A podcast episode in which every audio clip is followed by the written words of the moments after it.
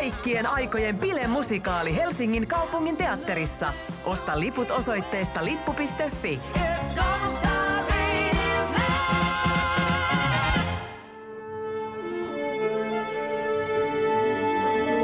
Musikaalimatkassa Siirin ja Lauran kanssa.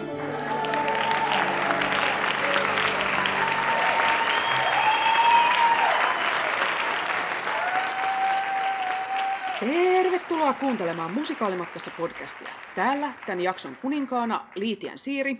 Ja minuna Laura Haajanen. Kaikkihan rakastaa sellaisia merkityksettömiä anekdootteja, mm-hmm. joten aloitetaan tämä jakso sellaisella. Kyllä. Mulle osui nimittäin muutama kuukausi sitten silmiin tämmöinen pieni keskusteluketju New Yorkin historian pisimpään esitetystä näytelmästä. Joo, ja siis se näytelmä on nimeltään Perfect Crime, ja esityskausi sillä on kestänyt pandemiataukoa lukuun ottamatta vuodesta 1987. Ja mitäs ihmeellistä tossa nyt on, te kysytte siellä, koska te tiedätte hyvin, että hiiren loukkuahan on esitetty Lontoossa vuodesta 1952, niin ei siihen verrattuna, että joku kasarilla alkanut näytelmä on mitään niin ihmeellistä. Jep. No siis sen verran ainakin on ihmeellistä tässä, että tämän Perfect Crimein pääroolia on esittänyt alusta asti, eli nyt 35 vuoden ja lähemmäs 14 000 esityksen ajan Catherine Russell, joka ei ainakaan oman todistuksensa mukaan ole ikinä ottanut roolista sairaus- tai muunlaista lomaa ja on ollut poissa perhesyistäkin vain neljä esitystä. Että huhu. Joo. Niin siitä lähti inspiraatio tämän jakson aiheeseen. Eli tänään me puhutaan näyttelijöistä, jotka on esittänyt sitten musikaaleissa samaa roolia joko useassa eri ohjauksessa tai muuten vaan pitkään. Joo, nyt meillä täällä Pohjolan perukoilla ei toki päästä ihan vastaaviin lukuihin kuin New Yorkissa tai muualla tuolla suuressa maailmassa, koska ne esityskaudet on lyhyitä ja yleisöpohjakin sen verran rajallinen, että samaa esitystä ei sitten ehkä tota viulusoittaja katolla lukuun, lukuun ottamatta voi esittää eri teattereissa ihan loputtomiin. Joo, niin esitellään me tähän alkuun muutamia samaa roolia harvinaisen sitkeästi esittäneitä esimerkkejä kansainvälisestä musikaalimaailmasta. Joo, ja aloitetaan sitten ehkäpä legendaarisimmasta, eli siis venäläissyntyisestä näyttelijästä Jules Brynneristä, jonka tunnetuin rooli oli The King and I, eli Kuningas ja minä, musikaalin kuningas. Joo, hän esitti tätä roolia yhteensä 4625 kertaa Broadwaylla, Lontoossa ja kiertueilla, ekan kerran vuonna 1951 ja viimeisen kerran vuonna 1985, ihan vaan paria kuukautta ennen kuolemaansa.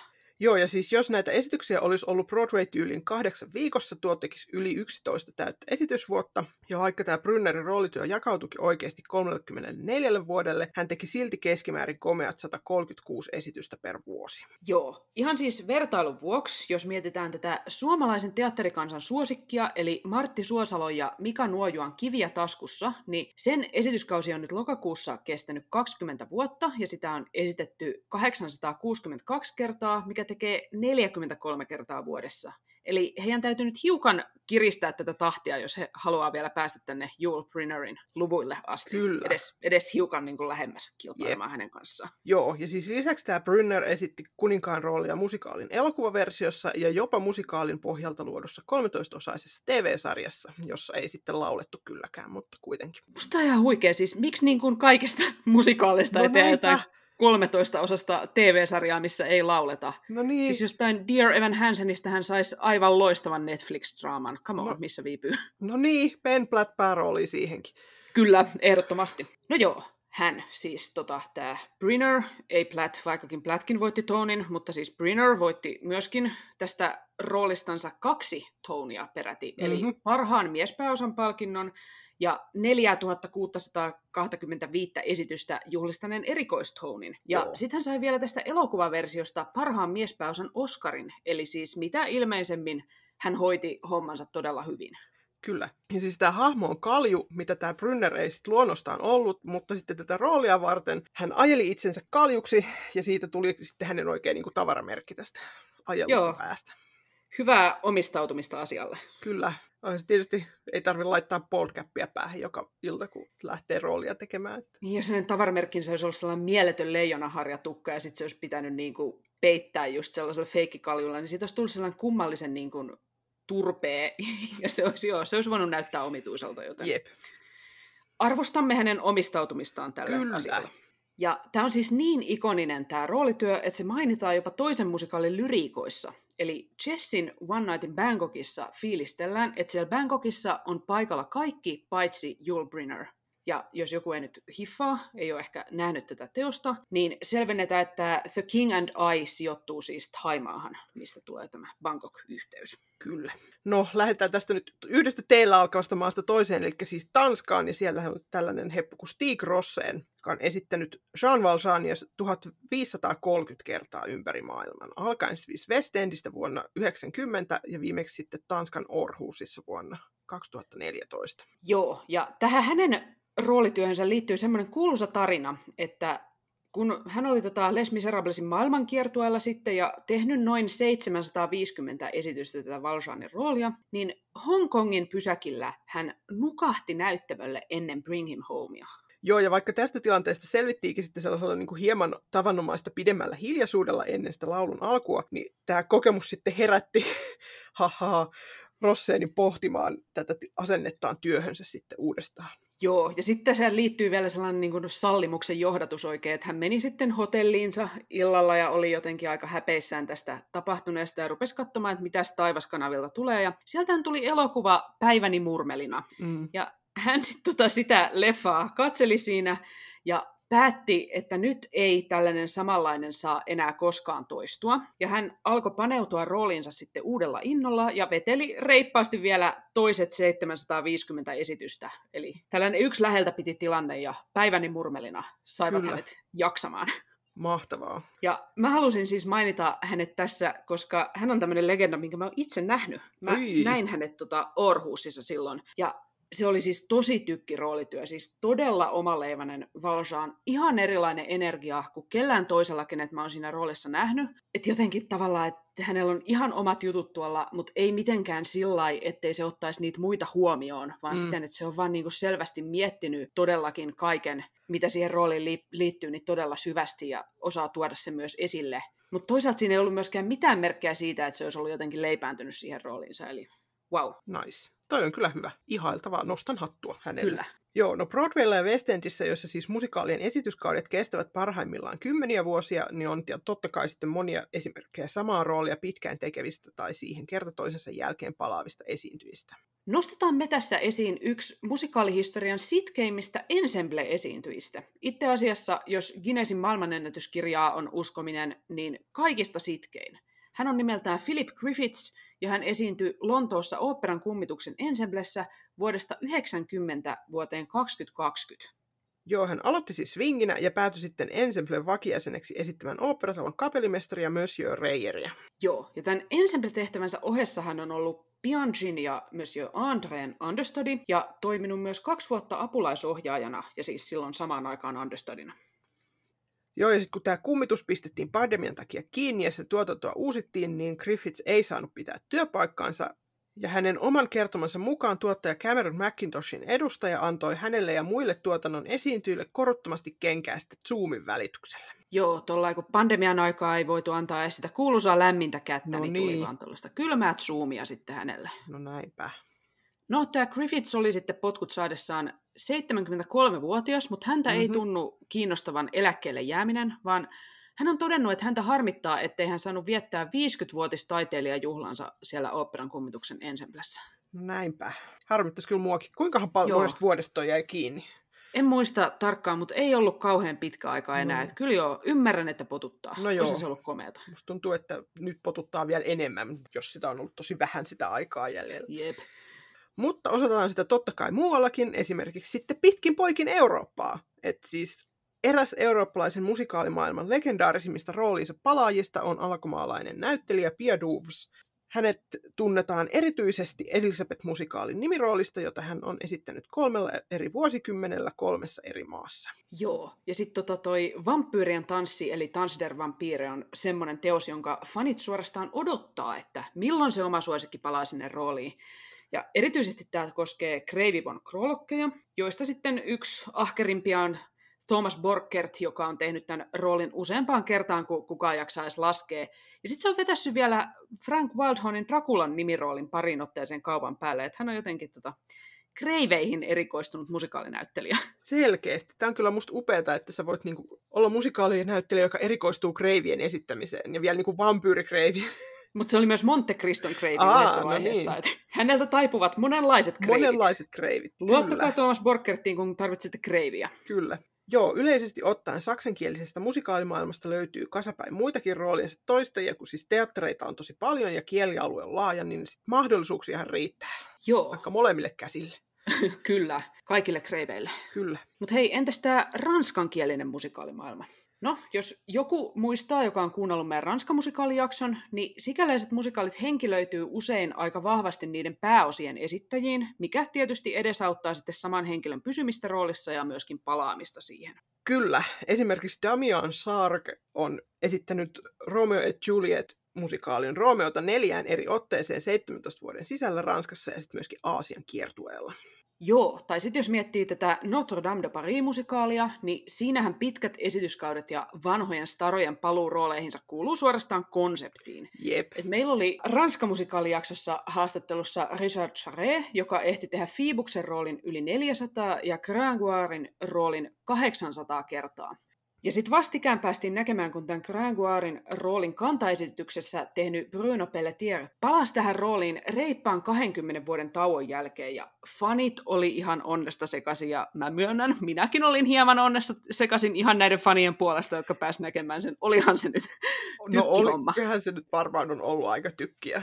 Joo, ja siis onhan siellä Notre Dame de Parisissa siis myös Frolloja ja Clopaneja, jotka on tehnyt roolejaan pitkään, että siellä se todella on tapana.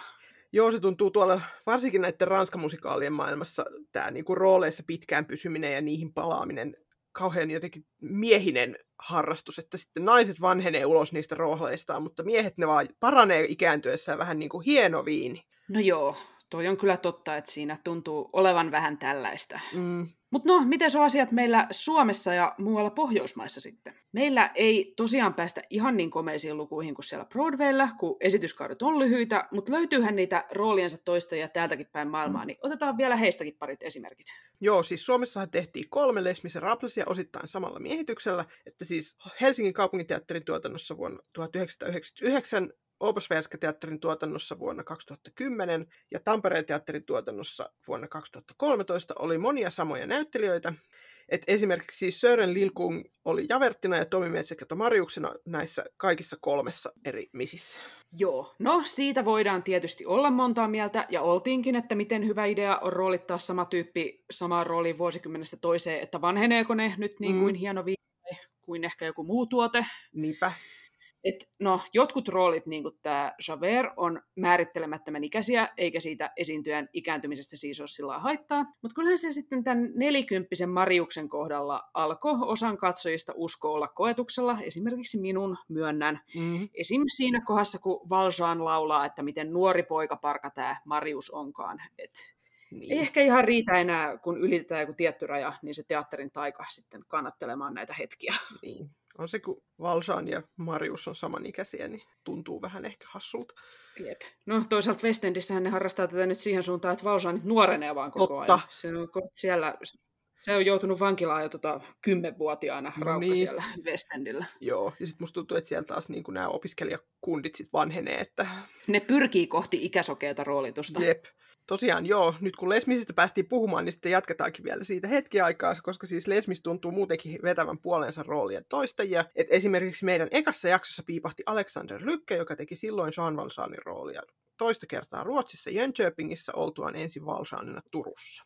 Joo, ja sitten samassa Jönköpingin tuotannossa Javerina nähtiin myöskin roolinsa toistanut Philip Jalmelid, ja Cosettana jo kolmatta kertaa Emmy Christensen, joka on muuten ihan sivumennen sanoen esittänyt myös oopperan kummituksen Christineä sekä Lontoossa että Tukholmassa. Joo, ja jos nyt mennään sitten siihen, että miten moni on esittänyt e- Lesmisissä ensin barrikaadipoikaa tai ilotyttöä ja ollut jonkun isomman roolin understanina ja päässyt sitten myöhemmässä tuotannossa siihen isompaan rooliin, tai moniko Marius ja Anjoras on myöhemmin ylennetty Valjeaniksi ja Javertiksi, niin mehän ollaan sitten täällä kuulkaa koko päivä, niin ei nyt mennä ihan sinne asti. Joo, ei. Mennään tota sen sijaan Jesus Christ Superstariin, joka Kyllä. on ruotsalaisille erityisen rakas teos, ja kun he tekevät näitä keskimäärin neljästä viiteen tuotantoa vuodessa, niin siinäkin näitä mahdollisuuksia palata rooliin sitten riittää. Kyllä, ja siis Oola Salo on erityisen tunnettu kyseisestä teoksesta, että siis paitsi että hän on ruotsintanut sen, hän on esittänyt myös moneen kertaan Jeesusta. Tosin tänä vuonna hän teempaisi ja vaihtoi Helsingissäkin käväisseellä kiertueella sitten Juudaksen rooliin. Joo, loppu häneltä jotenkin mielenkiinto noihin vapahtamishommiin. Kavaltaminen Jep. rupesi kiinnostamaan. Joo, pahat pojat on oikea suunta no, hänelle sitten. Pahat pojathan aina kiinnostaa, joten Kyllä. ymmärrettävää. Jep. No mutta seuraavaksi hei, varoituksen sana. Kun Abba-sedät tarjoaa sinulle, juuri sinulle siellä roolia mm. musikaalissaan, niin kannattaa harkita tarkkaan, että ootko sä valmis antamaan sille teokselle vuosia sun elämästä, koska nehän ei sitten päästä sua menemään, kun ne on kerran saanut susta otteen. Joo, siis jazzmusikaalin alkuperäinen Anatoli Tommy Scherberg sai veivata rooliaan vaikka missä, että hän veivasi sitä konseptialbumilla ja West Endissä ja konserteissa ja Ruotsin kantaesityksessä ja Joo. näin. No hän on ehkä sitten jättänyt ton roolin taakseen, mutta viime kesänä Ruotsissa nähtiin semmoinen erikoinen tapahtumasarja, että 20 vuotta sitten siinä Ruotsin kantaesityksessä Fredia esittäneen ja myöskin tämän Anatolin understudina toimineen Anders Ekborgin piti palata tähän Fredin rooliin, Mm-hmm. Mutta sitten siinä tuotannossa Anatolin esittäjä sai viime hetken potkut ihan niin kuin about viikkoa ennen ensi iltaa, niin Anders Ekborg päätyikin Anatoliksi ja Frediksi napattiin sitten Svenska Teatternissa roolin understarina toiminut Juhan Fats. Melkoinen viimeinen harjoitusviikko on ollut heillä. No on ollut joo. Ja hei, entäpä sitten meidän, meidän oma Maria Ylipää, joka esitti siis Kristen von Duvemolla nimiroolia ensin Svenska Teatternissa ja sitten Göteborgissa ja Tukholmassa. Joo, ja tähän on ehkä pakko sanoa, että mua ainakin harmittaa, että meillä täällä näillä leveysasteilla tehdään niin harvoin musikaalielokuvia, koska tiedättekö kuka olisi täydellinen Kristina von Duvemolla musikaalielokuvan päärooliin? No näinpä, näinpä. Ja siis joo, toki kantaesityksen Kristiina Helen Sjöholm on toistanut rooliaan myös, paitsi siis, että hän esitti rooliaan neljän vuoden ajan Malmössä, Göteborgissa ja Tukholmassa, niin hän on palannut roolin konserteissa myöskin New Yorkissa ja Lontoossa. Joo, ja onhan sitten tota muitakin pohjoismaisia esimerkkejä, vaikka meiltä kotisuomesta semmoinen, että kun toi Kinky Boots siirtyi Helsingin kaupunginteatterista Tampereen työväen teatteriin, niin siinähän Lauri Mikkola ja Petrus Kähkönen pysy päärooleissa. Joo, ja siis Suomestakin löytyy saksalaiseen malliin tapaus, jossa vampyyrien tanssista tuttu näyttelijä toisti roolinsa, eli siis Raili Raitala esitti Sarahin roolin sekä Seinäjoen että Helsingin kaupunginteatterien vampyyrien tanssissa. Sitten tässä yleispohjoismaisessa uudessa suosikkimusikaalissa Soosomi Himmeleenissä on myöskin saatu jo nähdä ensimmäiset roolityön toistot, vaikka tämä teos ei ole vielä kuin neljä vuotta vanha. Niin tämä on kyllä vähän semmoinen, että jos se suosio nyt jatkuu puoliksikaan niin hurjana kuin mitä se on tässä ensimmäiset vuodet ollut, tuotanto on noussut kuin sieniä sateella mm-hmm. maihin, niin siitä saadaan varmana oikein rooleihin palaamisen kultakaivos. No kyllä. Ja siis hei, onhan meille tulossa yksi roolinsa toista ja haastattelukin tähän jaksoon. Että... Joo, mutta me pidetään teitä vielä hetki jännityksessä sen suhteen, että kuka meille on tulossa. Mm-hmm. Ja pohditaan sen sijaan ensin sitä, että millaisiin rooleihin palaaminen myöhemmin sopii ja mihin taas ehkä ei. Tätä Joo. nyt ollaan vähän sivuttukin, mutta vedetään vielä vähän yhteen. Mistä Kyllä. on kyse? Joo, usein tästä asiasta puhutaan etenkin musikaaleihin perustuvien elokuvien ja elokuviin perustuvien musikaalien kohdalla, eli pitäisikö roolin alkuperäisen esittäjän toistaa roolinsa sitten uudessa sovituksessa. Ja vaikein asiahan tässä on varmasti ikä, eli mm. missä se raja menee, että milloin se sama tyyppi on vielä roolissa uskottavan oloinen. Joo, siis yksi viime aikojen ehkä varoittavimmista esimerkkeistä tästä on Ben Blatt Dear Evan Hansen elokuvan nimiroolissa, että vaikka kaikki kehuivatkin hänen tulkintaansa näyttämöllä, niin elokuvassa näyttelijän yliikäisyysrooliin pisti useimpien katsojen silmään aika tosi pahasti. Joo, ja samaan sarjaan vähän aikaisemmilta vuosilta menee tämä Rent-musikaalin mm. filmatisointi, joka on saanut laajalti kritiikkiä siitä, että rooleihin valitut alkuperäiset Broadway-näyttelijät ei enää siinä vaikuta kovin uskottavasti nuorelta, vaikka niiden hahmojen pitäisi todellakin olla. Joo, ja siis elokuvasta näyttämölle puolestaan oli hyppäämässä Whoopi Goldberg, jonka oli tarkoitus pari vuotta sitten esittää Nunnia ja Konnia musikaalissa Delorista, eli siis samaa roolia, jonka hän teki elokuvassa silloin 30 vuotta sitten. Siinä epäilyksiä herätti tietysti ikä, ja jotkut nosti sen lisäksi esille myös sen, että miten tämän Deloresin laulut ei edes siinä alkuperäisessä elokuvassa tuntunut olevan ihan Goldbergille sopivinta materiaalia, että mites nyt tässä musikaalissa. Joo, no siis pandemian takia sitä esityskautta täytyy siirtää, ja Goldberg jäi pois siitä tuotannosta aikataulusyistä, niin harmi homma vai Dodge That Bullet, niin varmaan riippuu sitten vähän siltä, että keneltä kysyy. Jep, jep. Mutta toisaalta siis voihan ikäsokeen roolitus myös toimia. Ja mm. niin kuin näistä jakson esimerkkeistä on käynyt ilmi, niin on paljon niitäkin musikaalirooleja, missä sen iän kanssa ei ole niin tarkkaa. Et senhän takia näistä väännetään ja näistä niin kuin on sitten monenlaisia mielipiteitä, kun ei se ole aina ihan niin helppoa, että katsotaan vaan ikää ja suoraan mennään sillä. Näinpä. Ja siis tietty myöskin roolin sopivaa ikää ja äänialaa vaikeammin määriteltävä asia on ehkä vielä sitten tämä niin kuin näyttelijän muu sopivuus siihen rooliin. Jep, että jonkun mielestä on mahtavaa saada se oma suosikki takas, ja sitten taas joku toinen kiroo ihan sitä samaa roolitusta, koska ei tykännyt siitä tyypistä ekallakaan kierroksella.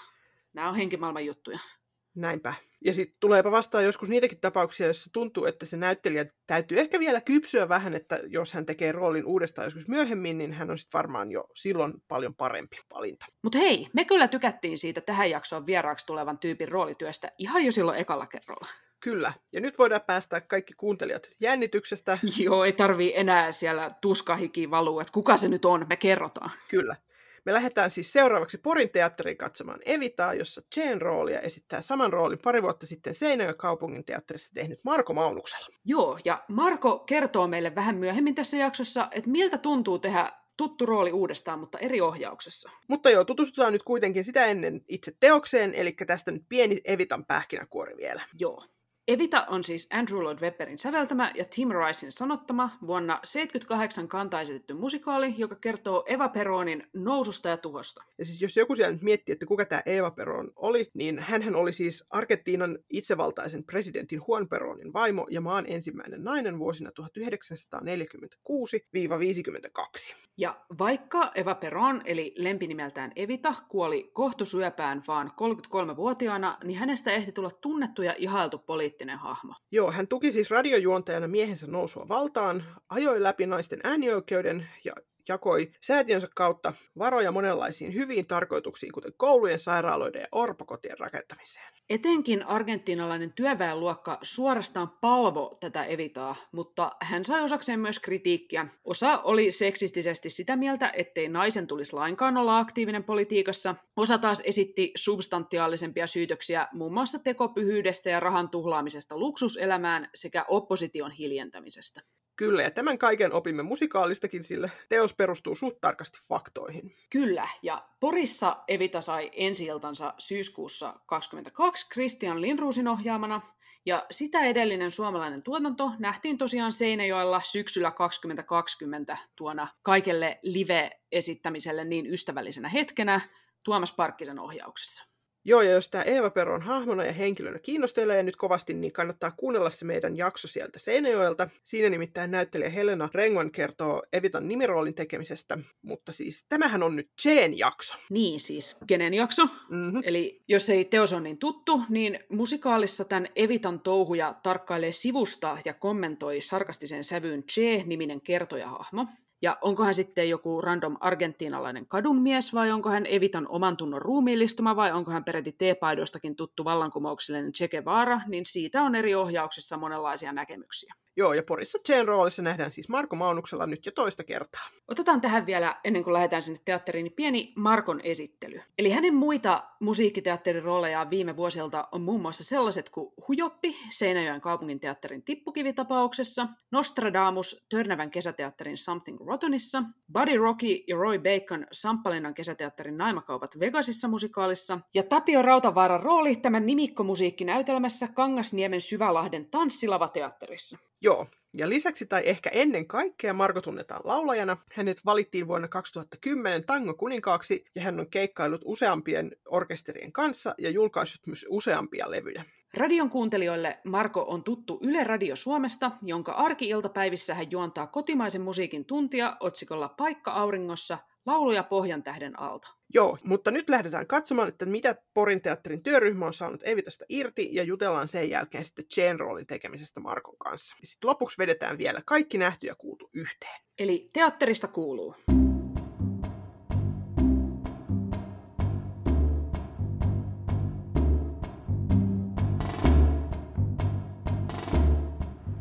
Terveisiä Porista. Joo, tarkemmin ottaen täältä Porin teatterin kauniilta takapihalta, Joo. mihin me paettiin nyt äänittämään, kun sisällä on jo vähän ruuhkaista. Niin Kyllä, täällä he ollaan. kyllä. Ja hei, kiitos Porin teatterille lehdistölipuista tähän heti alkuun. Joo. Ja otetaanko hei heti alkuun tähän tämä Evitan työryhmäkin, Otetaan. kuin ruvetaan fiilistelemään Joo. se enempää. Eli tän on suomentanut Mikko Koivusalo ja ohjannut Christian Lindruus. Kapellimestarina on Pekka Siistonen.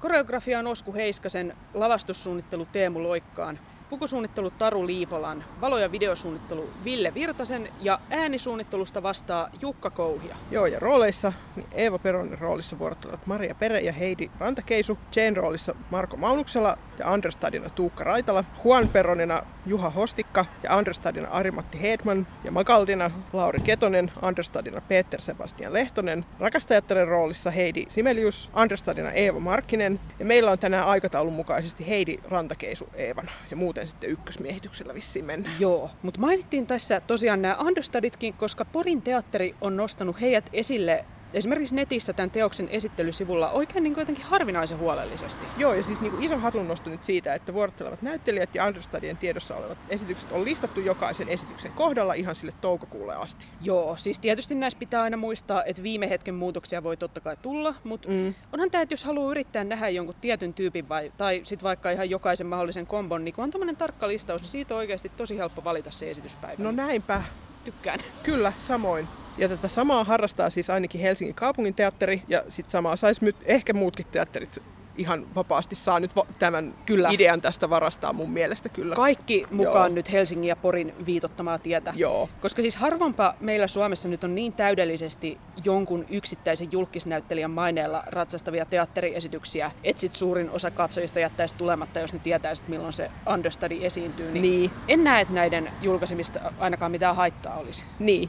Mutta sitten jos onkin vaikka jonkun understudy fani, niin onhan se tosi kiva tietää, että milloin se sit on siellä lavalla, ettei tarvi niinku arpapelillä heittää, että oisko nyt vai olisi. Ja muistuttaa myös jotenkin näistä niin understudien ammattitaidosta ja heidän merkityksestään, kun Kyllä. heidät tollain nostetaan esille ykkösmiehityksen rinnalle. Joo, ja nyt tässä kun näistä roolituksista puhutaan, niin sellainen huomio on ehkä meillä nyt tässä esillä, että Evitan roolituksista jakson teemaan liittyen, niin Eeva ja Che on molemmat teoriassa siis tosi nuoria hahmoja. Joo, Et Eeva Peron kuoli 33-vuotiaana ja suurin osa tarinasta sijoittuu aikaan sitä ennen ja sitten Che taas tilittää olevansa from 17 to 24, niin kuin Evitan ollessa Argentiinan ensimmäinen nainen, niin Jep.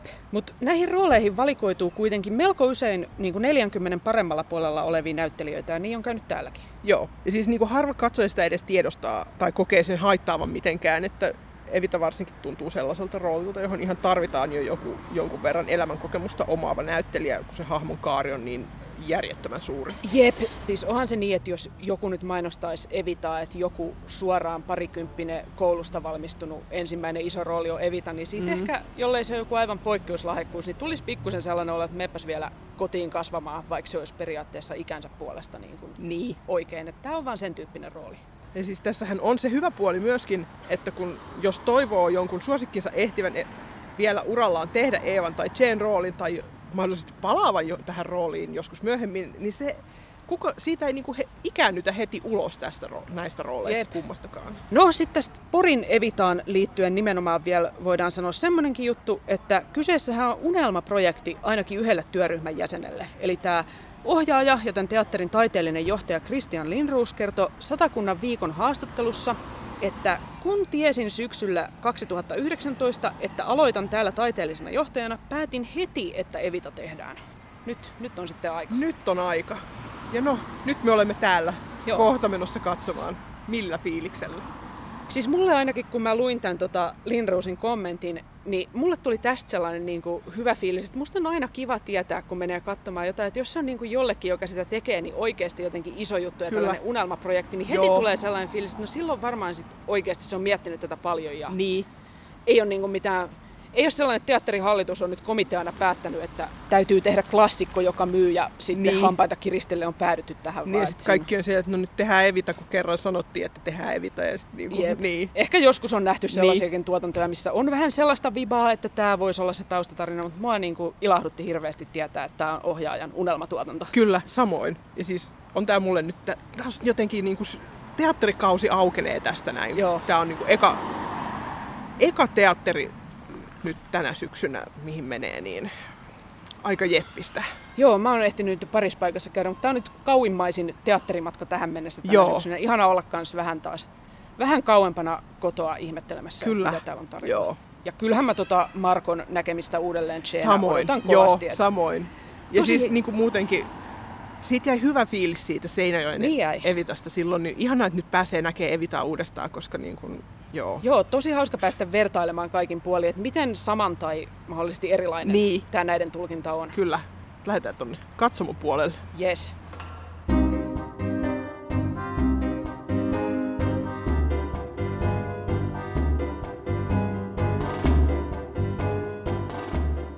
Ja näin ollaan saatu uutta valtaa Argentiinaan. Kyllä. Mikä, mikä päällimmäisenä mielessä? No siis kyllähän tää hyvin lähtee. Se on päällimmäisenä mielessä. Sama. Olin tässä koko ajan silleen, että toi Che on kyllä enemmän lavalla nyt tässä kuin mitä se oli siellä Seinäjoella. Että... Se aina ilahduttaa. Joo, se aina ilahduttaa. Joo, kyllä tässä ehkä mullakin vähän käy vertailua koko ajan mm. mielessä sen Seinäjoen suhteen, mutta ei välttämättä mitenkään siinä mielessä, että kumpi nyt on parempi Joo, vai ei ollenkaan. Ihan, että niin kuin, mitkä on niitä ero- eroavaisuuksia. Joo. Ja ehkä sellaisia asioita, mistä mä tykkään täällä, niin mulla ehkä nousee tuo puvustus ensimmäisenä. Että mä pidän hirveästi siitä, että tässä on niinku ensemble koko mustissa. Mm. Ja ainoat, kellä on väriä päällä silloin, kuin on, on sitten nämä nimetyt hahmot. Mutta sitten esimerkiksi tuo Che vähän, että kun sen, sen rooli on vähän niin kuin olla siinä kansan ja Eevan välissä, niin, Niin. sit hänen värinsä ovat aika vaimeita ja tällä, että Kyllä. siinäkin on oma symboliikkansa. Kyllä, kyllä. Joo. Siis mä tykkään tuosta lavastuksesta kanssa ihan Joo. Hirveästi. Siinä on kivat tollaset niin liikkuvat parvekeasiat, mitkä siirtyy aina välillä tuolta sivulta tuohon keskemmälle, niin Kyllä. se näyttää kivalta, ne on valaistu kivasti. Kaikin puolin nätti tuotanto. Kyllä.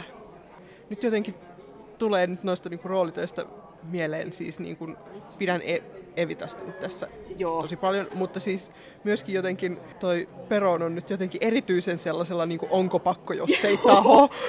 Se oikein, ainahan tässä musikaalissa niin kuin Eeva ja Juan Peronin dynamiikka on vähän niin kuin sellainen, että Eeva on se dynamo siellä Joo. taustalla, joka puskee tämän Kyllä. miehensä valtaan, mutta tässä se on kyllä oikein erityisesti Joo. sitä, että toi on niin kuin hyvin, hyvin tällaisia Eevan, niin kuin, että ilman häntä toi todella olisi lähtenyt vain jonnekin tropiikkiin lepäämään ja Kyllä. se näistä presidenttihommista. Jep.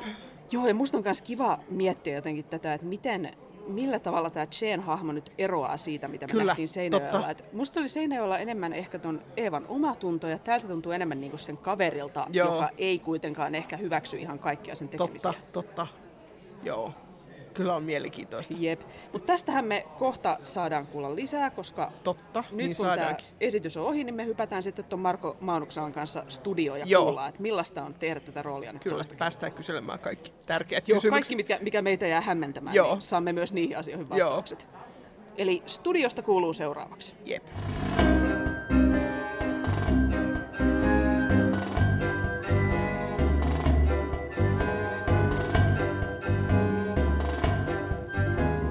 Tervetuloa podcastiin Marko Maunuksella. Kiitos. Miten sä päädyit esittämään tuota Chen roolia nyt jo toista kertaa? No, tässä kävi sillä lailla hauskasti, että Porin teatterin taiteellinen johtaja Christian Lindruus, joka myöskin ohjasi tämän Evitan, Mm-hmm. oli silloin Seinäjoella vielä töissä Seinäjoen kaupunginteatterissa, kun Seinäjoen Evitaan haettiin rooleja. Ja tota, mä olin koelaulussa ja, ja koeesiintymässä silloin Seinäjoelle, niin Christian oli silloin paikalla. Ja, ja tota, hän tietenkin siinä kohtaa laski sitten asioita yhteen. Ja mä tiesin tämän, tämän Porin kiinnityksen jo ennen kuin Seinäjoella aloitettiin harjoituksia, että tämä on tulossa. Että tämä on aika, aika pitkä juttu. Tähän piti tulla jo vuosi takaperin esitykseen tämä Porin Evita, mutta tuota, korona nyt sitten siirsi sitä kokonaisella niin kuin esityskaudella eteenpäin, että vuosi mentiin eteenpäin. Niin. Mutta että se, si- siitä se lähti niin kuin matkaa, että Krisu tavallaan, tai Krisu näki mut silloin, ja kuuli mut silloin sitten myöskin siellä koelaulussa ja bongas tavallaan siitä sitten sen, että okei, että Mark voisi olla hänen teokseen hyvä Che, ja tietenkin näki sitten mut vielä Seinäjoen versiossakin, joka oli toki hyvin erilainen, mutta että siinä kohtaa tietenkin kun hän näki mut Seinäjoella, niin oli soppari jo kirjoitettu, että hän uskoi siihen. Me ollaan Kristianin kanssa tehty muutamia juttuja aikaisemminkin, ja hän tietysti sit tunsi mut ja, ja tiesi, niin, niin tuota, sitten hän soitti mulle, että hänellä olisi unelmana tehdä Porin teatteri Evita, että lähtisikö tekemään Cheetä sinne. Ja eipä tuota nyt tar- tarvinnut kauhean kauan miettiä. Ja kyllä, totta kai. Aika kova, että samalla koelaululla tavallaan kahteen, kahteen tuotantoon. Joo, tää on nyt niinku kaksi kärpästä yhdellä laululla. Että... Joo, en mä silloin tiennyt, että siinä kävi niin, mutta Joo. niin sitten kuitenkin kävi.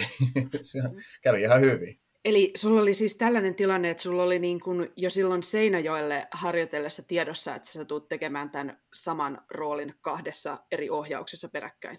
Joo, kyllä. Ja silloin, silloinhan se piti mennä vielä alun perin niin, että jos aikataulut, jos koronaa ei olisi tullut ja aikataulut olisi mennyt niin kuin alkuperäisen suunnitelman mukaan, niin se olisi mennyt vielä niin, että me oltaisiin kevätkausi esitetty Seinäjoella Evitaa, ja sitten siinä kevät, loppu, loppu, loppukeväästä niin tuota, olisi ruvettu jo harjoittelemaan Porissa Evitaa. Mm.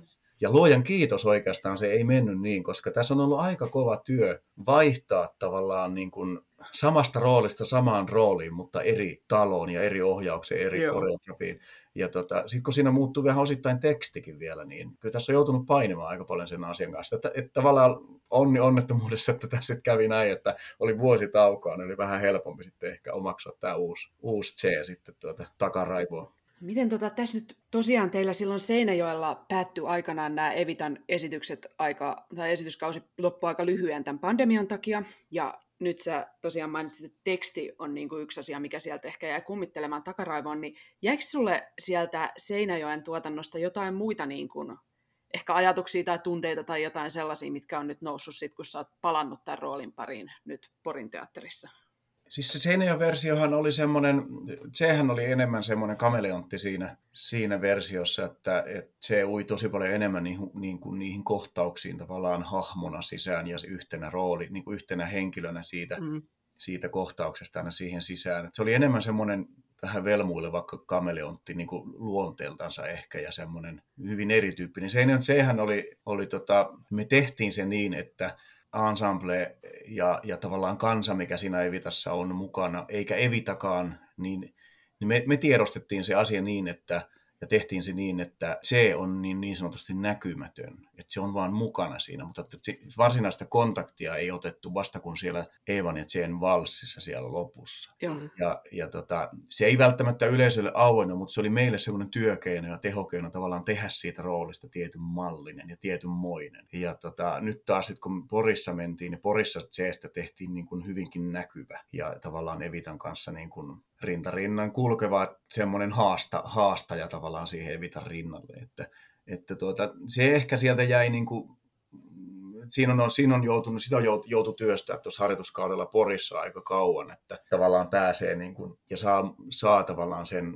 nyt uuden, ohja, uuden ohjaajan haluaman tyylisen tuolla esille. Että kyllähän se vähän tuli aina sieltä, sieltä se vanha, semmoinen vähän yleis, enemmän yleisön kanssa flirttaileva semmoinen mikä on ehkä mua niin kuin luonteelta, kun se oli, se oli jotenkin mulle niin kuin luontaisempi rooli ehkä vielä henkilökohtaisella tasolla se Seineon koska se oli enemmän semmoinen yleisölle silmää iskevä, semmoinen flirttaileva tyyppi, joka keskusteli yleisön kanssa ja tavallaan kertoi sitä kautta sitä, sitä tarinaa enemmän, että että tuossa taas niin kuin vähemmän on sitten kontaktia taas niin kuin, niin kuin yleisön kanssa ja se on enemmän sitä kontaktia sen, sen joukkueen kanssa. Joo. Joo. Nyt ton kanssa paini, joutui painia aika kauan, mutta Kristian oli sinnikäs ohjaaja ja se jakso sitten muistuttaa kyllä joka päivä harjoituskaudella, että ota, ota vaan lisää, lisää pois sitä vielä. Ja tavallaan sellainen, niin kuin, vähän sellaisen angstin kautta sellaisen uh, uhman ja semmoisen asenteellisemman ilmaisun kautta tavallaan haettiin sitä, sitä Porintseen henkeä. Joo. Joo. Jos saatte kiinni nyt, kun kävitte sen kattoon, niin tavallaan... Ehdottomasti Joo, saan kiinni. kyllä. Pystyy niin kuin ver- vertailemaan Joo. tavallaan näitä kahta, että niissä oli niin kuin, aika paljonkin eroa. Jep. Joo. Siis mun mielestä just sen takia tämä on tosi mielenkiintoinen hahmo, koska mun mielestä mm. harvoin niin kun, on niitä nyt joitain muitakin, mutta harvoin niin kun, varsinkaan musikaaleissa törmää hahmoon, mikä voi olla ohjauksesta riippuen näin erilainen. Että kyllä se, jos sä menet katsoa viulunsoittajaa katolla, niin se TV on aika lailla sama ukkeli aina, että mm. Niin, kyllä, joo. Totta kai kaikki äh, tyypit tekee ja niin kuin aina se näyttelijän oma persona vaikuttaa siihen lopputulokseen, mutta että, kyllä, kyllä tästä, sitä itse asiassa kyllä sai vähän painia, mutta mä oon kyllä tyytyväinen siihen, että, että painittiin sen asian kanssa ja, ja tavallaan Kristian ei päästänyt siitä niin kuin helpolla. Että hänellä oli visio, miltä hän haluaa sen näyttävän ja, ja, ja tuntuvan ja kuulostavan ja, ja, ja tota, kyllä me mielestäni me päästiin kuitenkin siihen lopputulokseen ihan hyvin. Oliko tota, sulla siellä Seinäjoella tätä roolia harjoitellessa tai tehdessä jotain sellaisia haasteita, joihin sä et enää nyt Porissa ole törmännyt, tai toisinpäin, että onko nyt Porissa tullut vastaan jotain uusia haasteita, muita kuin nämä, että pitäisi nyt vähän niin kuin unohtaa se, että miten sen aikaisemmin teki? No tota, tietenkin silloin kun Seinäjoella ruvettiin Evitaa harjoittelemaan, niin, niin totta kai siellä siis iso haastehan oli, oli jo pelkästään niin kuin musiikin haltuunotto. Että Webberin musiikki ei nyt tunnetusti ole mitään ihan kaikista helpointa haltuun otettavaa. Että tavallaan se suurin haaste ehkä siellä oli, oli niin kuin alussa varsinkin, kun harjoittelemaan ruvettiin, niin että saa, saa ne musiikit haltuun. Et nyt taas tietenkin, kun Pori mentiin, menin harjoittelemaan, niin se musiikkihan oli tuttua. Että se oli sillä niin kuin, lainausmerkissä niin sanotusti helppo ottaa se musiikki haltuun noin niin kuin pääpiirteittäin. Että se oli ehkä se suurin haaste, niin kuin, kun aloitettiin seinällä tekemään, että mikä niin kuin, tulee mieleen silloin. Totta kai niin kuin, silloin, kun Seinäjoelle meni, niin kyllähän Evita oli tuttu musikaalina ja, ja, ja niin kuin tarinana, mutta että ei sillä ei ollut tutustunut siihen niin syvällisesti, että silloin oli, oli haasteena tavallaan niin kuin ottaa selvää historiasta ja ottaa selvää tarinasta ja niin kuin tyypistä ja, ja Peronista ja, ja, ja ihan kaikesta tavalla, että silloin imi tosi paljon tietoa, niin kuin, mitä netistä oli saatavilla, niin, sa, saatavilla niin tota, näistä hahmoista ja näistä tyypeistä ja minkälaista elämää ne on viettänyt. Tavallaan, että nämä oli nyt kaikki tietenkin sitten jo tuttua, kun Porin lähti tekemään samaa musikaalia ja se on vielä niin lähimuistista tavallaan se Seinäjoki, että ne oli niin kuin helppo tavallaan kaivaa sieltä muistin syöväreistä, että ei tarvitse lähteä tekemään ihan niin alusta, että ehkä se suuri haaste nimenomaan nyt sitten kun Pori mentiin oli se, että tavallaan että siitä tulee niin erilainen. Ettei niin kuin, että pystyy, että kun se Seinäjoki oli niin lähimuistassa, että pystyy tavallaan unohtaa sen Seinäjoki-version. Että, että yrittää lähteä, lähteä siitä nollatasosta, vaikka ei ole kuitenkaan sillä nollatasolla. Ja sitten sit myöskin se, että kun koko muu työryhmä lähtee käytännössä siitä nollatasosta, niin ettei tavallaan ole sellainen olo muilla, että toi on jotenkin, niin kuin, että, toi, että mä en halua tuoda niin kuin esille sitä, että mä oon tehnyt tämän, vaan että mä haluan, mä haluan edetä tässä ihan samalla niin kuin, sa- samalla lailla kuin kaikki muutkin etenee. Se oli ehkä se suurin haaste jopa tuossa Porin jutussa. Hei. Joo. No tästä Jane hahmostahan on tosiaan eri ohjaajilla ja näyttelijöillä ja katsojilla tosi monenlaisia tulkintoja. Että hän voi olla historiallinen henkilö tai argentiinalaisten kadunmiesten edustaja tai Eevan oman tunnon ääni tai ihan vain tämän musikaalin kertoja tai jotain muuta tai useampia näistä yhtä aikaa. Niin hmm. kuka tai mikä Che sun mielestäsi on? No, mä oon ollut, mä olin Parkkisen koulussa silloin, kun ensimmäistä kertaa CT tehtiin, niin, niin Tuomas jotenkin juurrutti mun ajatukseen silloin hyvin vahvasti sen ajatuksen, minkä, minkä kyllä ostan, että C on, no se, on, se, se ei, ei voi sanoa ehkä yhdellä sanalla, että kuka C on. Että kyllähän C on, niin kuin, se on nimenomaan, naisesta ja miehestä voisi ehkä tässä tapauksessa käyttää molemmista sanaa jätkä. Että se, vo, se voisi ihan hyvin olla jopa nainenkin. Ja mä jopa odotan, että joskus voisi tulla nainen, joka tekisi sen. En tiedä, pystyisikö sitä tekemään. Laulullisesti ei varmaan pystyisi, mutta se olisi hauska tavallaan niin ajatus, koska mun mielestä se voisi olla. Mutta tuota, se on, niin kuin, se on niin kuin tyyppi, se on tavallaan yksi, yksi jätkä sieltä, sieltä Argentiinan kadulta, mutta samalla se on myöskin kertoja ja samalla se on myöskin tietyllä lailla Evitan omatunto. Ja sehän on ainut, joka tietää, miten tämä tarina menee. Ja tavallaan hän on niin kuin pikkasen askeleen tietyllä lailla askeleen edellä koko ajan tässä tarinassa ja vie sitä tarinaa eteenpäin, mutta myöskin haastaa tietyllä lailla tietyissä paikoissa niin kuin evitaa ja ehkä sitten niin kuin evitan kautta yleisöä ajattelemaan, että olisikohan ton kannattanut tehdä toisin. Vaikka me tiedetään, että näinhän, se, näinhän Evita tulee tekemään ja Eiva tulee mm. tekemään sen asian näin, koska historia on näin sen kirjoittanut, mutta, mutta tietyllä lailla semmoisia niin kysymyksiä tavallaan niissä haasteissa, että kun hän haastaa Evitaa tietyissä kohdissa, niin tietyllä lailla se on ehkä enemmän ha, niin kuin haastamista yleisölle myöskin, että miten monesta valinnasta ja miten, miten monista pienistä valinnoista, isoista valinnoista ja miten monista päätöksistä tavallaan ihmisen elämä kuitenkin lopulta rakentuu ja että se sitten päättyy siihen tiettyyn pisteeseen. Että sehän olisi hienoa ajatella, että joku katsoja esimerkiksi ajattelisi esityksen jälkeen että jotakin, jotakin tämän tyyppisiä ajatuksia, että niin, että mäkin, mäkin silloin tein sen yhden aika ison valinnan omassa elämässäni, että ja mitä, mitä hän olisi tapahtunut, jos mä olisinkin valinnut toisin. Ja varmaan tietysti miksei ajattele, kyllähän sitten kaikki ajattelee mm. vähän täl, tällaisilla ajatuksilla. Mutta mä, tämmöisen mä Tsen niin näen, että mä en, mä en näe missään tapauksessa Tseetä Chekevaarana enkä, enkä tota, mitenkään semmoisena niin kuin poliittisena hahmona enkä sellaisena sotilaallisena hahmona, vaan, vaan enemmänkin sellaisena kaverina, jätkänä, tyyppinä, omatuntona, haastajana, kertojana. Siinä se ehkä. Joo. Joo. No, nyt kun tässä on kerran puhuttu tästä, että esitetään samaa roolia useammin, niin onko sulla jotain muuta sellaista roolia, jonka sä haluaisit esittää uudestaan, minkä sä oot esittänyt jo joskus aikaisemmin, jos tällainen tilaisuus tarjoutuisi? Olisi, olisi hienoa esittää se vielä kolmannen kerran jossain. Sitten se Che Guevara-versio tällä Kyllä. kertaa, koko sarja. Siinä, siinä kohtaa kyllä voisi tulla aikamoiset sellaiset tiedätkö, ristiriidat, tiedätkö, että jos, jos joku mainitse, ma- nimeltä mainitsematon teatteri nyt ottaisi yhteyttä, että hei me nähtiin se- sun juttu, tai että sä oot tehnyt kaksi kertaa sen, että tulisitko meille 24 syksyllä tekee Evitaa ja tekee C-roolit. Me haluttaisiin tehdä, että se, se olisi koko ajan semmoinen niin kuin, niin kuin Che Guevara. Niin siinä kohtaa joutuisi kyllä vähän aikaa miettimään. Kyllä mä varmaan menisin sen tekemään, mutta, mutta se, että pitäisi pikkusaikaa taas niin kuin unohtaa menneitä. Mm. Joo. mutta että ei nyt ehkä, mutta olen joskus miettinyt, että olisi tavallaan hauska tehdä vielä kerran, niin kuin, että jos tulisi vielä niin kuin, uusi, uusi näkemys siihen. Joo. Joo. Tavallaan semmoinen, niin kuin, siitä on tullut semmoinen itselle semmoinen juttu, että, että, että mä en pääse tästä eroon millään. millään että, tota, en mä tiedä, mikä, mikä voisi olla. Tuosta lähi, lähihistoriasta, niin mä, mä tykkäsin hirveästi tehdä sitä Thomas Nostradamuksen roolia se kesäteatterissa ja Samtin Rotten, kun Joo. tehtiin sille jotain Mm. mätää silloin kesällä tuo Törnävällä, niin, niin olisi tavallaan hauska tehdä se niin kuin sisälle. Joo. Tähän ihan loppuun sitten vielä, niin millaisille katsojille sä suosittelisit tätä Porin teatterin Evitaa?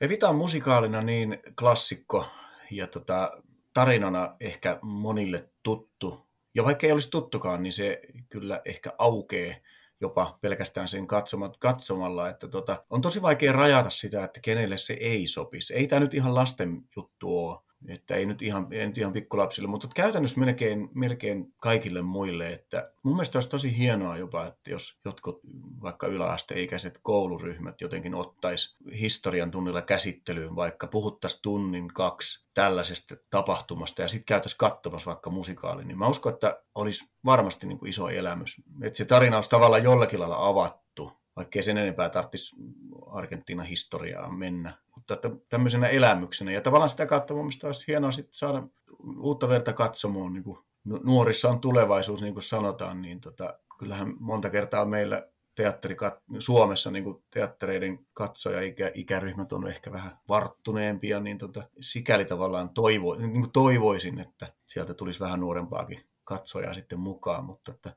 kenelle mä sitä suosittelisin, niin kyllä mä oikeastaan suosittelisin sitä kyllä kaikille. Ja, vä- ja tässäkin on niin kuunneltavaa kuitenkin se musiikki, että vaikka se on vaikeaa välillä, mutta siinä on, siinä on kuitenkin niin paljon sellaista, että se, se sopii korvalle, että se ei ole tavallaan sellaista, niin kuin, se ei ole vaikeaa kuunnella, vaikka se on tavallaan vaikeaa välillä laulaa ja, ja tehdä, niin, niin tuota, se ei ole kuitenkaan niin vaikeaa kuunneltavaa. Että tuota, kyllä mä uskaltaisin, vaikea ryhmitellä, uskaltaisin suositella sitä oikein, oikeastaan melkein kaikille. Siinä kuulitte kuuntelijat, nyt Kyllä. Kaikki, kaikki menee poriin.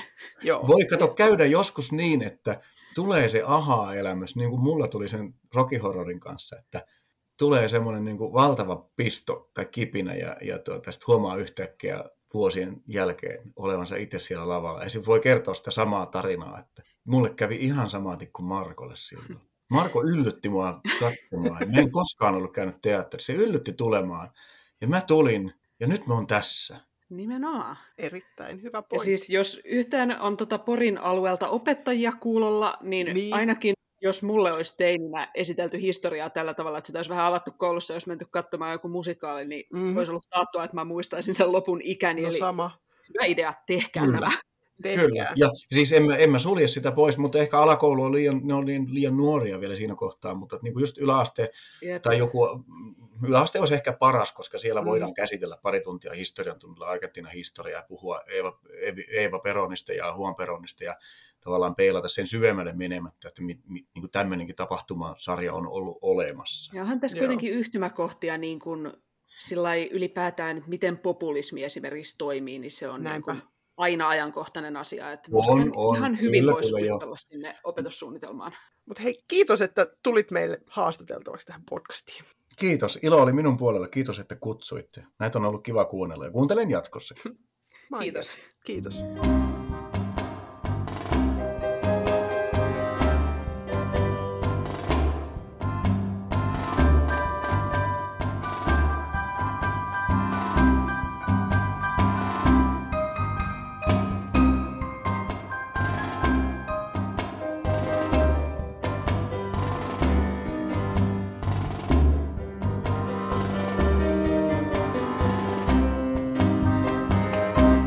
No, nyt on kulunut puolitoista viikkoa siitä, kun käytiin teatterissa, niin millaiset fiilikset Porin Evitasta jäi? No siis hyvät fiilikset jäi. Kyllä, hyvät ja mulle ainakin hirvittävän korvamatoiset. Se nyt No ei juu. ole ehkä pelkästään hyvä asia. Siis, tämä on rasittavin korvamato-musikaali, minkä mä tiedän. Tämä on soinut sen esityksen jälkeen mulla joka päivä sellaisena satunnaisena, osittain suomen, osittain englanninkielisenä pätkinä päässä. Et nyt alkaa kyllä jo vähän kypsyttää itse asiassa tämä, No vaikka joo, esitys olikin aivan hyvä.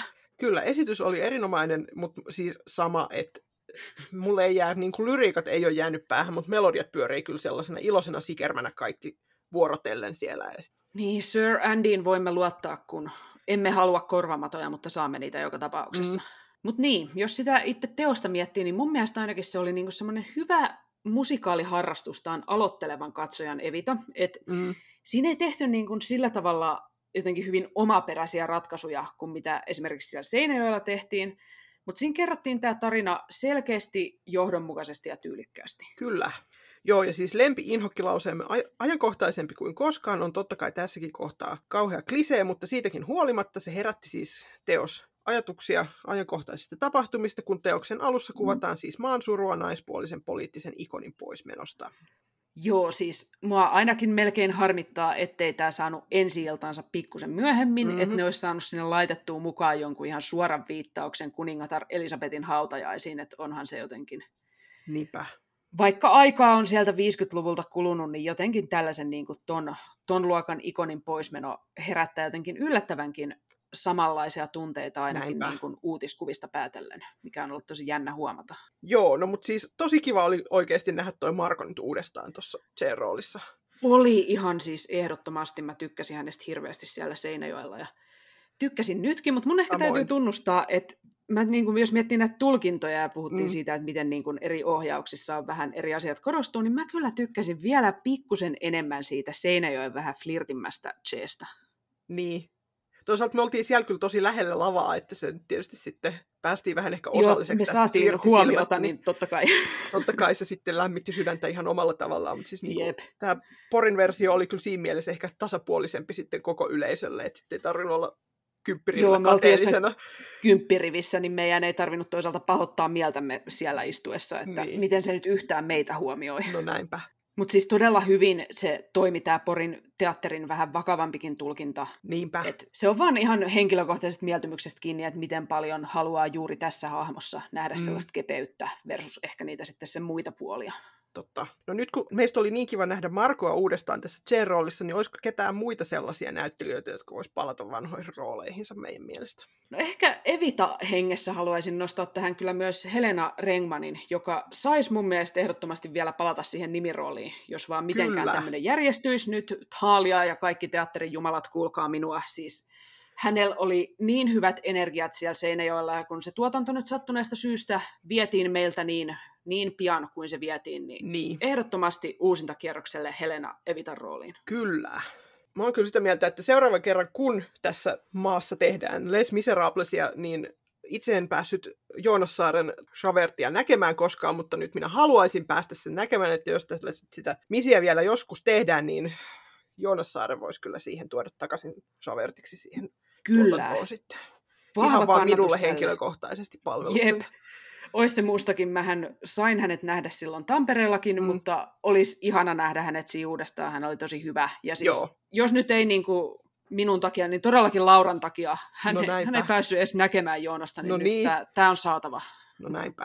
Ehkä mä voisin vielä esittää sellaisen toiveen, että toi Philip Jalmelid, joka esitti kahdeksan vuotta sitten Malmö-oopperan Rebekkassa Maxim de Winteria, niin hän oli kyllä silloin roolinsa vielä ihan liian nuori, että kun siinä sen tarinan niin kuin keskiössä on tämmöinen suhde, että nuorempi nainen löytää itseään vanhemman miehen ja he Mm. rakastuvat, niin ei tuntunut kovin uskottavalta, että ne vaikutti olevan niin samanikäisiä. Niin nyt kun odotellaan vielä ehkä muutama vuosi, niin sit olisi ihana nähdä tämä Jalmelid uudestaan tässä roolissa, että hän olisi sit just sopivasti kypsynyt siihen.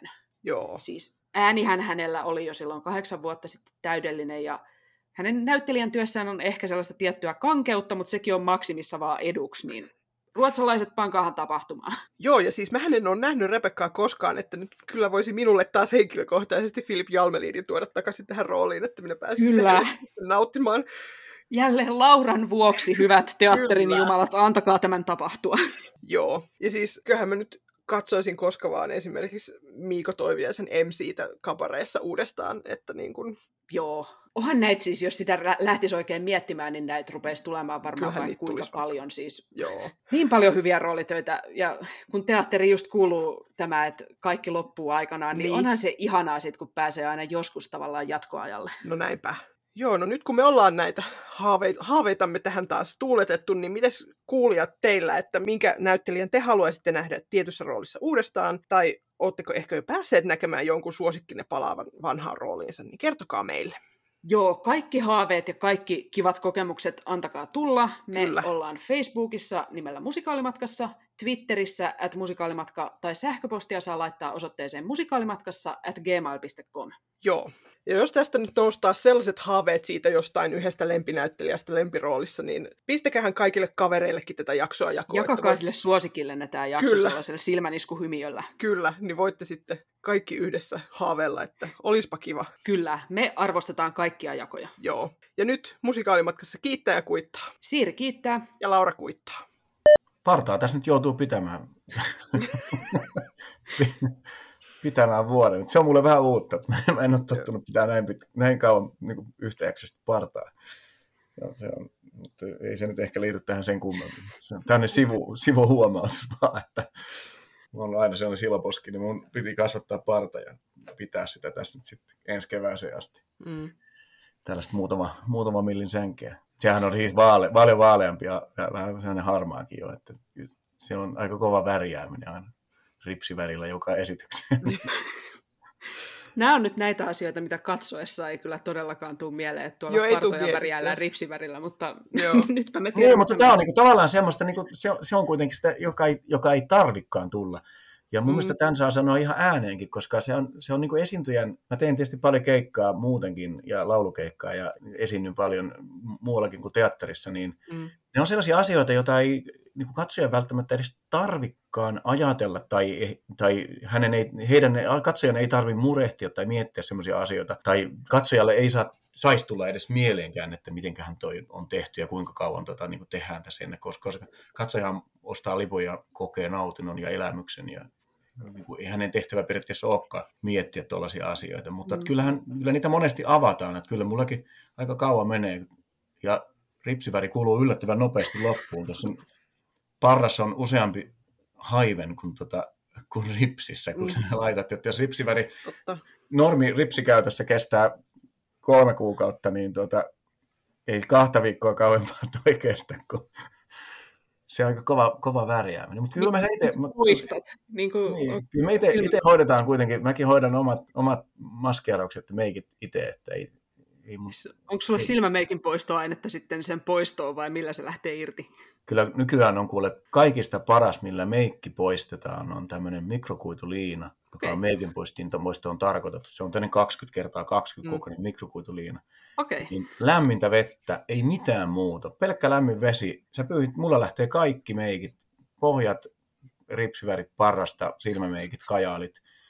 Kaikki lähtee pois. Ja, ja sitten sit sä peset saippualla sen, sen tota liinan ja se on huomenna taas valmiina käyttöön. Voi Tämä on kätevää ja tässä on meidän kuuntelijat tota hyvät kosmetiikkavinkitkin. Kyllä, Joo. kaupan päälle. Mä Seinäjoen kaupunginteatterissa ne tarjosi mulle, että hei, koitapa tällaista, ja mä ihastuin siihen ihan täysin, että ei tarvitse mitään pyllypyyhkeitä eikä, eikä meikinpoistoaineita niin käyttää. Että se on ihan pelkkä lämmin vesi ja liina, niin sillä lähtee parhaiten. Mahtavaa. Mainiota.